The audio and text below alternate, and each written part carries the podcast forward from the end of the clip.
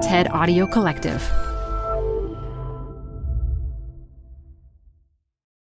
This episode is brought to you by Progressive Insurance. What if comparing car insurance rates was as easy as putting on your favorite podcast? With Progressive, it is. Just visit the Progressive website to quote with all the coverages you want. You'll see Progressive's direct rate, then their tool will provide options from other companies so you can compare. All you need to do is choose the rate and coverage you like. Quote today at progressive.com to join the over 28 million drivers who trust Progressive. Progressive Casualty Insurance Company and Affiliates. Comparison rates not available in all states or situations. Prices vary based on how you buy. Canva presents stories to keep you up at night. It was an ordinary workday until The Singapore presentation is at 3 a.m. the office was shocked. But That's when we sleep. Maya made it less scary with Canva. I'll just record my presentation so Singapore can watch it anytime. Record and present anytime with Canva presentations at canva.com. Designed for work.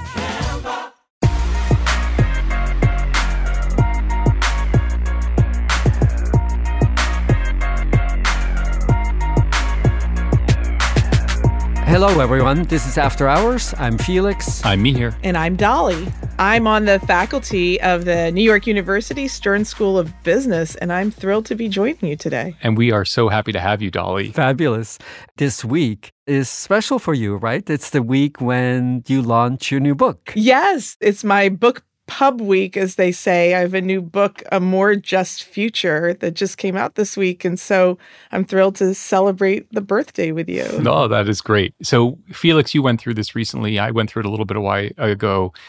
It's a kind of crazy time, Dolly. Are you able to enjoy it and kind of bask it all in? Or are you going crazy or how's it going? Yes, and both. Yeah. I'm definitely running on fumes. I just had a meeting in my department. We had the screen up, and I accidentally forwarded to the last slide. And the last slide was this big congratulatory slide to me that my department had planned Aw, a surprise party nice. and like a cake. And I had no idea it was coming. And it sort of took me out of my keep it going, keep going mode and into a bit of a celebration. it was really lovely. That's fantastic. So nice to hear. That is great. Yeah. and we brought topics, of course. Mihir, what do you have for us? I don't know if we spend enough time talking about ourselves. Oh, God, I fear the worst. Can I leave now? Yeah, exactly. so there's this really interesting debate about midlife crises. And there's this new paper out that really tries to document how prevalent this phenomenon is. And so I'm just really curious to talk to you about what you think about this stuff, what you think we should do about it, why it happens. Basically, just a bunch of navel gazing, which is the podcast in general. yes. Okay. Midlife crisis. and Felix, what'd you bring? So I have, I think, a controversial topic. Maybe not quite as controversial as midlife crises, but I would love to hear what you think about woke capitalism. Ooh. This idea that there's something fundamentally different in how we think about the role of business in society today. And that much of it has to do with pressures coming from the conversation around race and the conversation around inequality. And I'm just curious to get your take. Is it real? What does it mean? What's the future, if any, of woke capitalism? Woohoo. Sounds great. All right, let's do it.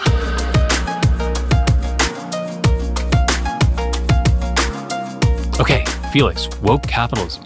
There's something in the business environment that leads businesses to think very differently about their role in society. And I was inspired by one of the stories in your book, Dolly.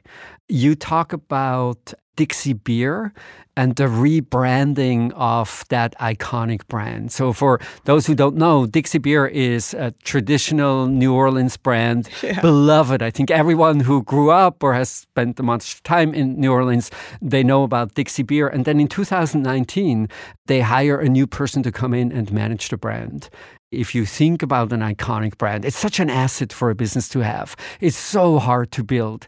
And then surprisingly, they decided to completely rebrand. These are now the pressures of woke capitalism at work. Hmm. Dixie evokes images of the South, but also some problematic aspects of that history. That makes it impossible to, say, go national, be really successful with that brand. So, Dolly, what interested you in telling how they thought about the rebranding and why they rebranded, and then, of course, the long term consequences of that rebranding. Well, I was really interested in what is our relationship with our history, with our past, particularly in the United States. There's a very complicated history. There's very beautiful parts of our history and very brutal parts of our history. And so when I came across the story of Dixie Beer and Jim Birch was the general manager they brought in in 2019, mm-hmm. New Orleans still recovering from Katrina. They had moved their production out of New Orleans and wanted to bring it back in to really make it a local business. At the same time, they also wanted to become more national and create distribution channels across the country. And they hired Jim Birch to do this. And he was ready to go, mm-hmm. state of the art facility and reaching out to buyers across the country. No thought at all of changing the brand. And then encountered questions where people in different parts of the country would say, You're okay with the name? And he was like, Well, yeah, why wouldn't we be?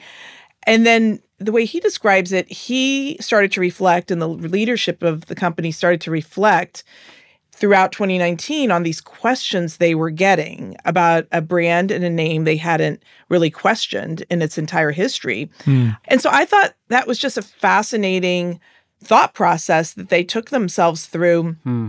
They decided to rename themselves. The actual decision was announced in June 2020 it was in the air at that point yeah. after the killing of George Floyd. There was lots of corporate announcements. Right. And they found that African Americans in New Orleans were saying, I maybe didn't have a problem with the Dixie Beer name, but I certainly couldn't defend it. Hmm. And so now yeah. that you're coming to me and saying, well, what do you think it should be called? I feel more connected. I can defend this brand. And Jim Birch describes a reframing of how they thought about their interactions with the community, a broader perspective on who they saw as their buyer. Mm-hmm. That complicated reckoning with what is the part of our history we want to hold on to, what's the part we want to let go of, right. how do we hang on to the paradox, I just find really fascinating. Yeah. And that's what I explore. And Dolly, was there backlash against that change of name? There was a little bit, especially on social media. There was some you're caving to right. the wokesters, that type of thing. At first, Birch and his leadership, they were listening to it. They weren't reacting to it, but they actually came to the conclusion as they saw more of it that the folks they were hearing from weren't in their customer base. Uh-huh. Oh, they were people who uh-huh. objected to, in general, as you were saying, yeah. what they considered to be woke capitalism, but they weren't the people who they were trying to reach with their product anyway. Yeah. And what do you make of this as a prism onto this larger question, which you also, I think, tackle a little bit in your book? This larger question of how people are seemingly quite worried about the spread of woke capitalism. And on the other hand, you have businesses like Jim Birch's business undertaking these actions. Well, you know it's funny? What's being labeled by some right now as woke capitalism is what we were calling stakeholder capitalism not That's too right. long ago. yeah. Woke capitalism yes. is clearly meant to be derogatory, but I think there's actually pretty broad support. I think it's fascinating. By attaching the word woke to the stakeholder capitalism debate, people have been able to very quickly demonize, in the eyes of some, that whole idea of stakeholder capitalism. And so I think that was kind of a master rhetorical move. yeah. Because the word woke is so evocative and provocative that it immediately makes people think a certain thing about what stakeholder capitalism is. Mm.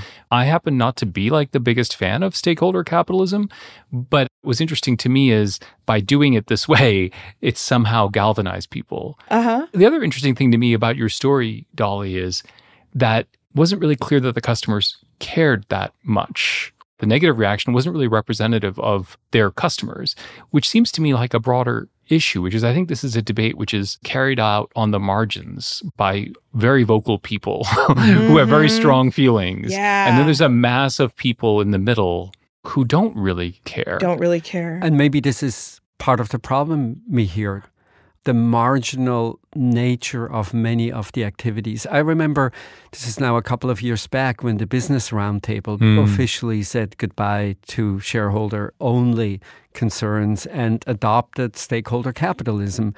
And we have colleagues at the law school who then looked into this decision. And you would think if this is real, if it's a fundamental change in how you think about what the company is supposed to do, you would have expected lots of board discussions. And what that research found is that almost no one talked to their boards about it, which then also gives it a little bit the flavor. Maybe this is pretending. And so a change in the brand, ultimately, you can tell it as a very successful story because not that many people got upset and many people felt much better about the brand, as you have pointed out, Dolly. It seems like a win win, but maybe the win wins occur because we're doing marginal things. We're doing things that no one really cares about that much. Yeah. It's more like window dressing as opposed to substantial reform. That's really interesting. And, you know, there's research on moral licensing, which is the notion that we do a good thing, even if it's performative. And, hmm. you know, it's like you eat the salad, then you have the ice cream. It kind of right. creates. right. But here's the counter on that societal leadership is now a core function of business. McKinsey summarized it as a paradox of the public has low trust but high expectations of business right now. Right. So it's an awkward position to be in. Let me make sure I understand where you're going. So one view is Felix's view, which is that it's really performative. There's another view, which is that actually this whole emphasis on stakeholder capitalism is kind of old wine in new bottles. It's the same thing that we've always been doing the way you build a good business is you serve your constituents. And by the way, that turns out to be good for shareholders too. And then there's the third view, I think where you're going, which is no, this is really different. People expect business to solve societal problems, and business can solve societal problems. Is that where you're at? To me, that's what's emerging as the quandary here. Maybe businesses are in a shallow way accepting the role, but not in a deep way. But the expectations seem to be there. Mm-hmm in part, I think our expectations are so high because think about climate change as an example. Do you really think governments are going to get their act together and be real about climate change? I don't know. You have to be more optimistic than I am to believe that this is going to happen. Yeah. And then the critique of the woke capitalism is that somehow there's like a woke police inside corporations and that they're trying to police behavior amongst consumers and amongst employees. And that doesn't ring terribly true to me because I think there's still a lot of conservative elements in business throughout the world. But the other critique is that once you start to expect business to do this, first off, it becomes polarizing in a way that somehow business was not before. And then maybe more so that somehow we have let corporations start to mediate public problems. Mm-hmm. What do you make mm-hmm. of those kinds of critiques? I think they're legitimate critiques because, especially with the polarizing point you made, when a business sort of aligns with our own personal values and takes a stance, you know, maybe we're like, yeah, go for it. I love it.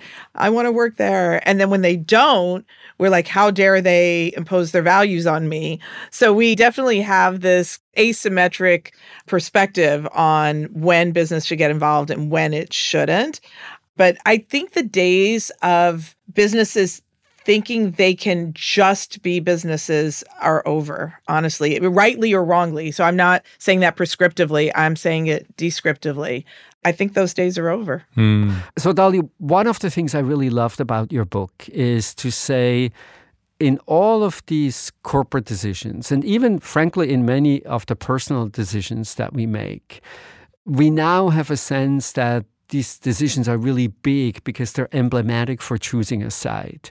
Either I really, really love my country and there's nothing wrong with it and all of history is really wonderful, or oh my God, I cannot believe what the history of my country was and the perennial injustices that are now embodied in institutions that basically make it almost impossible to see anything right about the country. And mm-hmm. one of your arguments that really spoke to me was that that's a false choice. And some of the decisions that seem really big because you feel like you're taking a side, you're choosing a camp, are actually not that big because you can hold both of these ideas in your mind at the same time. Yeah, Felix, you described that beautifully. And that's the research on paradox. The idea that when we have a paradox mindset, we can hold two truths that appear to contradict each other, we can hold both of those at the same time. Mhm. It can be true that there are elements of our history that were brutal. It can be true there are elements of our history that were beautiful. And rather than having to, as you said, choose one or the other, we can accept that both coexist with each other. Mhm. When we do that, our Mhm. brain kind of unlocks. Businesses are there to be businesses. And at this point in society, they're also going to be a major institution in society.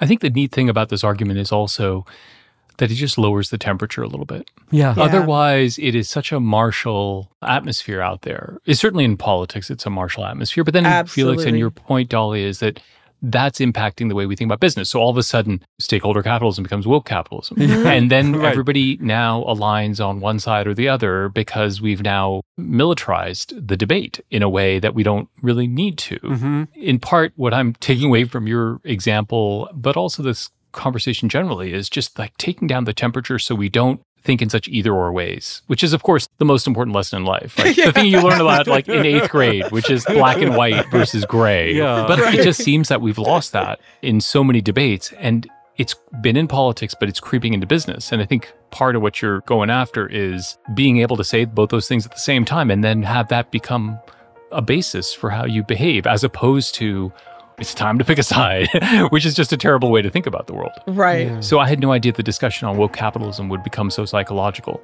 But this is a perfect segue to our midlife crisis segment. Okay, midlife crisis after the break.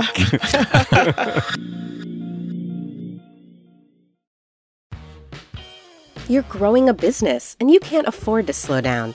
If anything, you could probably use a few more hours in the day. That's why the most successful growing businesses are working together in Slack.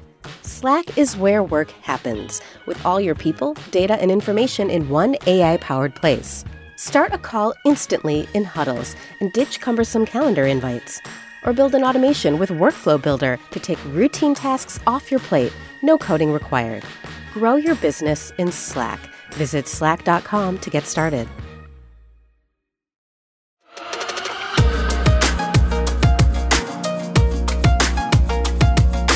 So, Mihir, tell us about your midlife crisis. All of No. this is personal, no? yeah, no.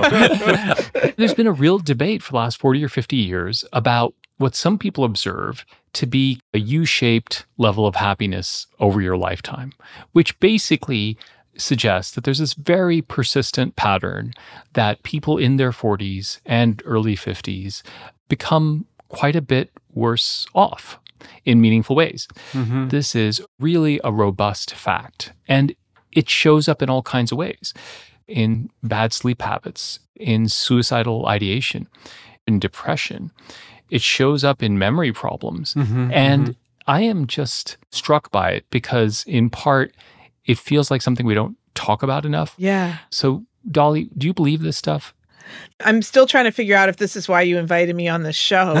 Some free therapy. like she clearly needs to talk about her midlife crisis. no, it's free therapy, Dolly. I swear to God. we each have such a sliver of the population that we're exposed to, but anecdotally, it seems to fit what I notice, and I, I would even say what I experience at age 54. Yeah. And Felix, is that consistent as well for you? It's very hard to argue that nothing is going on.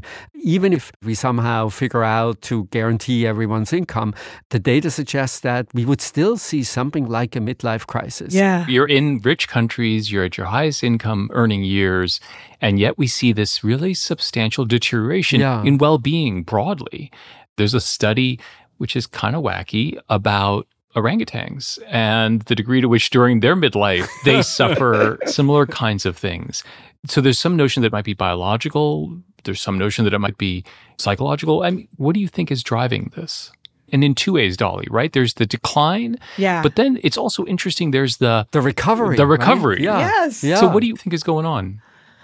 And the orangutan study kind of throws off some of my theories. So I'm going to pretend we didn't talk about Yeah. that. There's a concept called the hedonic treadmill. Uh-huh. The idea of it is that things that give you pleasure, you pursue them and then you get them and then they no longer give you pleasure. So it's like a treadmill. Then you have to get more of the thing Oh. to get Mhm. equal units of pleasure and it just never ends like a treadmill. So it's really the novelty if something is new, it might make me happier. Right. But then once it's no longer new, even though I was super excited about it, is that the idea? Yeah, the idea is it becomes normalized in your experience. Okay. Mhm. When you're younger, you're like, oh, if I could live in anything but a studio apartment, it would be amazing if I had my own bedroom. You know, then you, you get your own bedroom.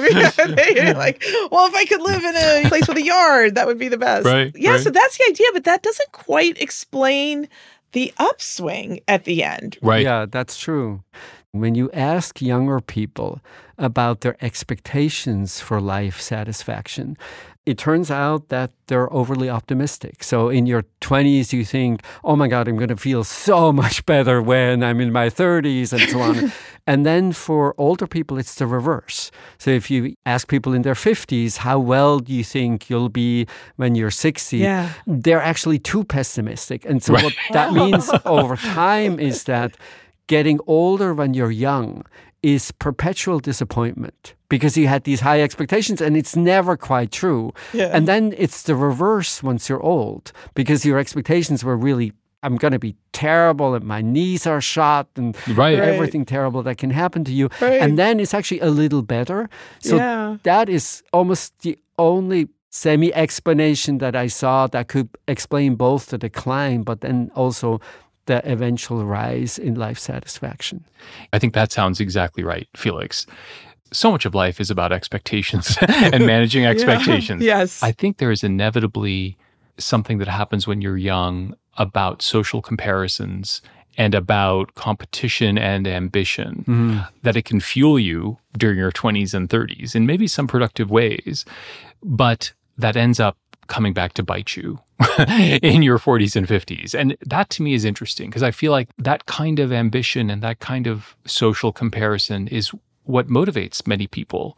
And in some ways, constructively, but ultimately it turns out to be problematic. And then the other thing is just that the social isolation that sets in for some people in their 40s and 50s, life becomes a little bit more interior. Even in a family setting, sometimes you become so interior that you lose mm-hmm. connectivity. And if you mm-hmm. lose connectivity with people and communities, of course, we know that just becomes really difficult. Yeah. That doesn't really help account for the rise in the 60s and 70s, which your explanation does. But I can't help but think that part of what's going wrong for people in their 40s and 50s is that ambition and comparison that powered me is now disappointing me. yeah. That's deep. I confess I've experienced that. Yeah. Have you all felt that?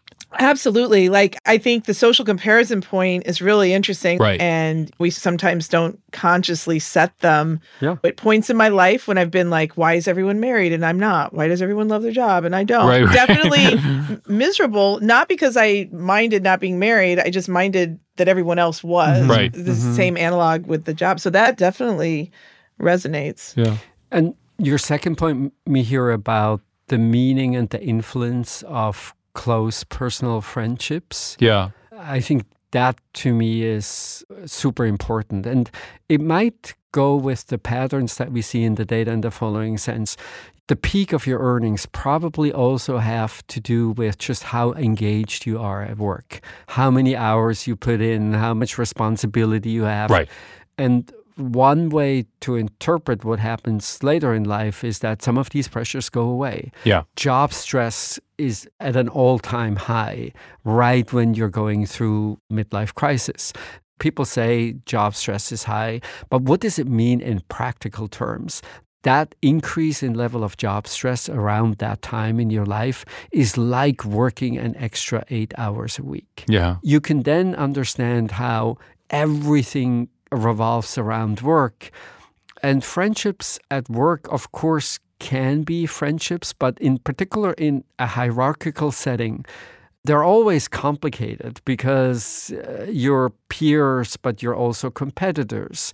You are friends, but I also have a managerial responsibility for you, or you have a Right. managerial responsibility for me. So in the corporate world, it's a little hard to know what is true friendship and what is maybe opportunistic investments in being close to someone. Right. Mir, if you still hang out with me when I'm 85, I will take it as a true sign of friendship. Felix, I felt like you were trying to tell me something this whole time. I was like, what the hell is going on? Wait, he's not really my friend, it turns I mean, it turns oh, out. It's interesting, actually. You know, that is one of the weird and interesting things about academia, which is it's not as hierarchical. Yeah. Right. And these are very long term potential relationships, Right. which can be very rich in Yeah. a really interesting way. yeah. Frankly, I'm still a little nervous that you might be the next president of Harvard University. So oh. I'm hedging my bets. But yeah, exactly. You can rest assured that no one would make that decision. Okay, so let's take it as a really robust fact. We could have various causes, but what do you think we should do about it? What do you think you would counsel a younger person about it? And if it's kind of there, it's like a really robust fact, what do we think we should do? Either maybe policy wise or even personally. when Felix was saying we're overly optimistic when we're young and we're overly pessimistic when we're older, it reminded me of affective forecasting, Mm-hmm. meaning how good we are at forecasting our own emotions. And it turns out we're really bad at it.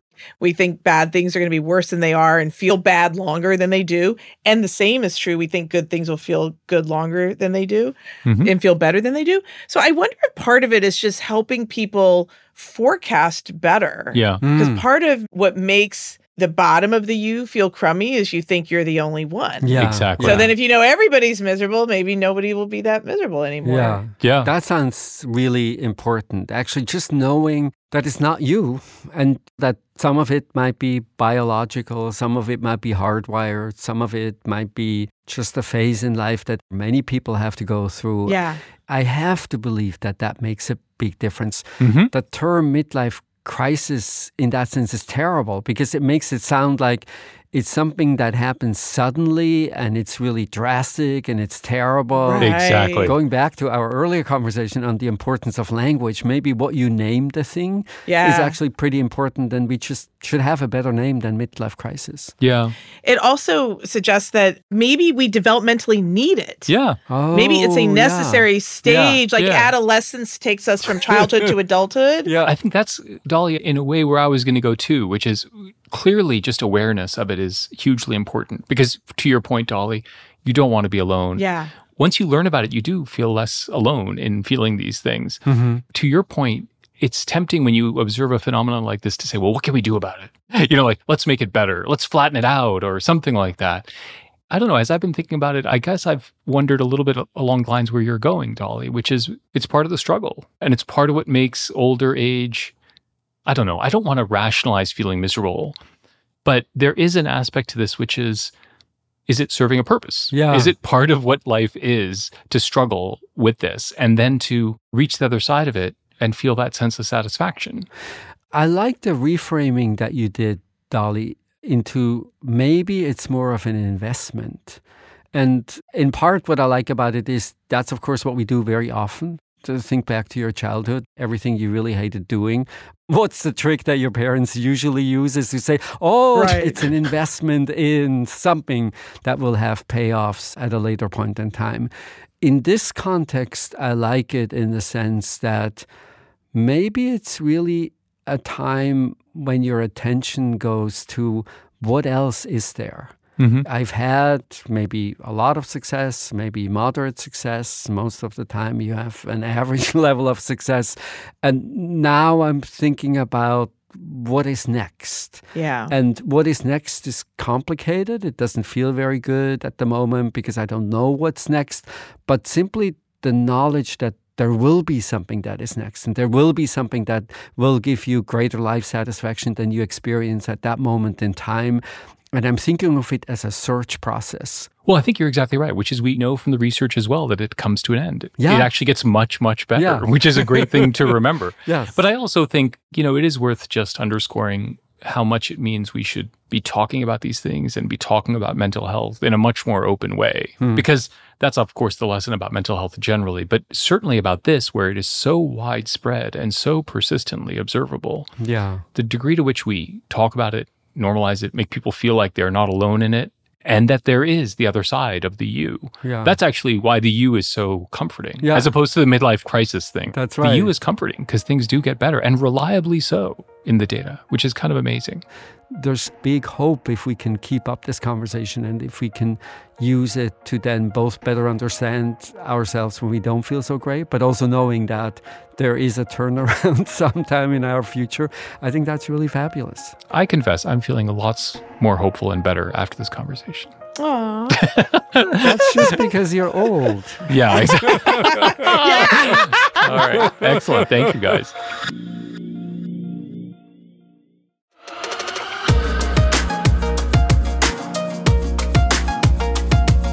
Okay. Recommendations. Dolly, are you going to recommend your own book? Oh, I should have. You should have. I'm just kidding, Dolly. What do you got for a recommendation? I'm going to go for something a little unusual. I'm obsessed with pickleball. Oh, Pickleball is my greatest joy right now. It's the fastest growing sport in the United States. Yeah. It's easy to play, easy to learn, doesn't take up a lot of space.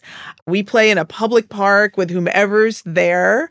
So it's a great way to meet people, speaking of some of the loneliness issues. uh-huh. And it's relatively cheap. You play with a wiffle ball, and it's so much fun. This whole thing has passed me by. So I'm delighted you mentioned it. Because, like, from the outside, it's a little bit mystifying how this thing has taken off. yeah. What do you think it is? Let's compare it to tennis, for example. So, tennis, it takes many hours of practice to get to a point where you can sustain a rally, Mhm. where you don't Yeah. spend most of your time picking up balls. Right. I remember that. In addition to like the easy access, small court, cheap equipment, in pickleball, you can very quickly get to a level where you can keep a rally going. And there's Mhm. just something incredibly satisfying about Hmm. that. yeah. It Yeah, also, while there are professional pickleball leagues, the other thing I've noticed is that the variance between like the best player on the court and the newest player on the court feels smaller. Uh, Uh-huh. So it Yeah. feels like it's easy to find people to play with. Oh, that's great. Wow, that's fantastic. Felix, what do you have? So, are you chewing gum, the two of you? No. Oh, No. I wanted to recommend a brand of chewing gum, Dentyne. It is so much better than anything else that is out there. Basically, anything you can possibly care about. How long does the flavor persist? What's the satisfaction with which you chew this thing? Is just in a league of its own. wow. Wait, this is like the oldest brand in the world. I know. I think a New York pharmacist, right? I don't know. I think it's about 100 years old or so. I have to confess, it's a little bit a cry for help because even though it's by far the best product, distribution is terrible. Some of it has to do with the pandemic was really not nice to the market for chewing gum because it's typically sold in what they call the hot zone, right where you check out. It's just like this little thing that you pick up. Uh-huh. The moment people don't go to stores, the hot zone doesn't do so well. So chewing gum sales have gone down. It also wasn't such a fabulous market to begin with. And the owner of the company, Mondelez, they had second thoughts about whether they wanted to keep it alive. And they have now indicated that they want to sell the brand. And it's literally true. Like you go to any big retailer, you'll find any other brand, and you will often not find Dentyne for reasons that completely baffle me. Like, how is it that the best product is not available? this is not a plea for help. I think this is a plea for funds. I think somebody should back Felix in the takeover of the Dentyne Yes. brand. I hadn't actually thought of that, but Yes. yes, absolutely. I love it. That could be great. You could go up to Mondelez and be like, I'll take the Dentyne brand. And Yeah. I want to see you push Dentyne down every aisle. Yes. Yes. I'm a very credible spokesperson, you as are. you can tell. I'm craving Dentyne right now. Yeah. it's one of these transactions, you know, the famous brand uh, ultimately got sold for a dollar. Yeah, Like, I exactly. would be totally up for it. That would be Oh great. Okay, good. So let's make that happen. Somebody listening inside Mondelez, Okay. please. Yeah. What did you bring me here? I'm still recovering, Felix. I mean, oh my God. Um, so I love a good bakery. Ooh, I just love a good bakery yes. anywhere. Anytime I'm traveling, I love a good bakery. Coffee, some good bread, a good sandwich is the best. Yeah. So there's a new concept bakery that has started in Miami and has just landed in New York, and it's called Rosetta Bakery. Okay. And it is an Italian style bakery. The lines in New York are kind of out the door. It's just a great concept. Simple little sandwiches with really good prosciutto, nice little pizza slices, lovely sweets, little lemon meringue tarts, great coffee. This thing is going to be on fire. So I suggest go as fast as you can. There's like four in Miami, and then there's two in the New York, New Jersey area, but they're exploding all over the place. I recommend get yourself to a Rosetta bakery as fast as possible. Nice. That sounds wonderful and also, frankly, a little counterintuitive because I don't associate Italy with great bread. You're right, Felix. It's not great bread in the sense of like Danish bread or like German bread or French bread. It's a little bit softer on the sandwiches. It tends to be a little bit Wonder Bread like. Are you saying it's really mostly the prosciutto? It's maybe just about the prosciutto. All right. and you should, of course, follow it up with Dentyne afterwards. Uh, there you go. and this was it. Thank you for listening. This was After Hours from the TED Audio Collective.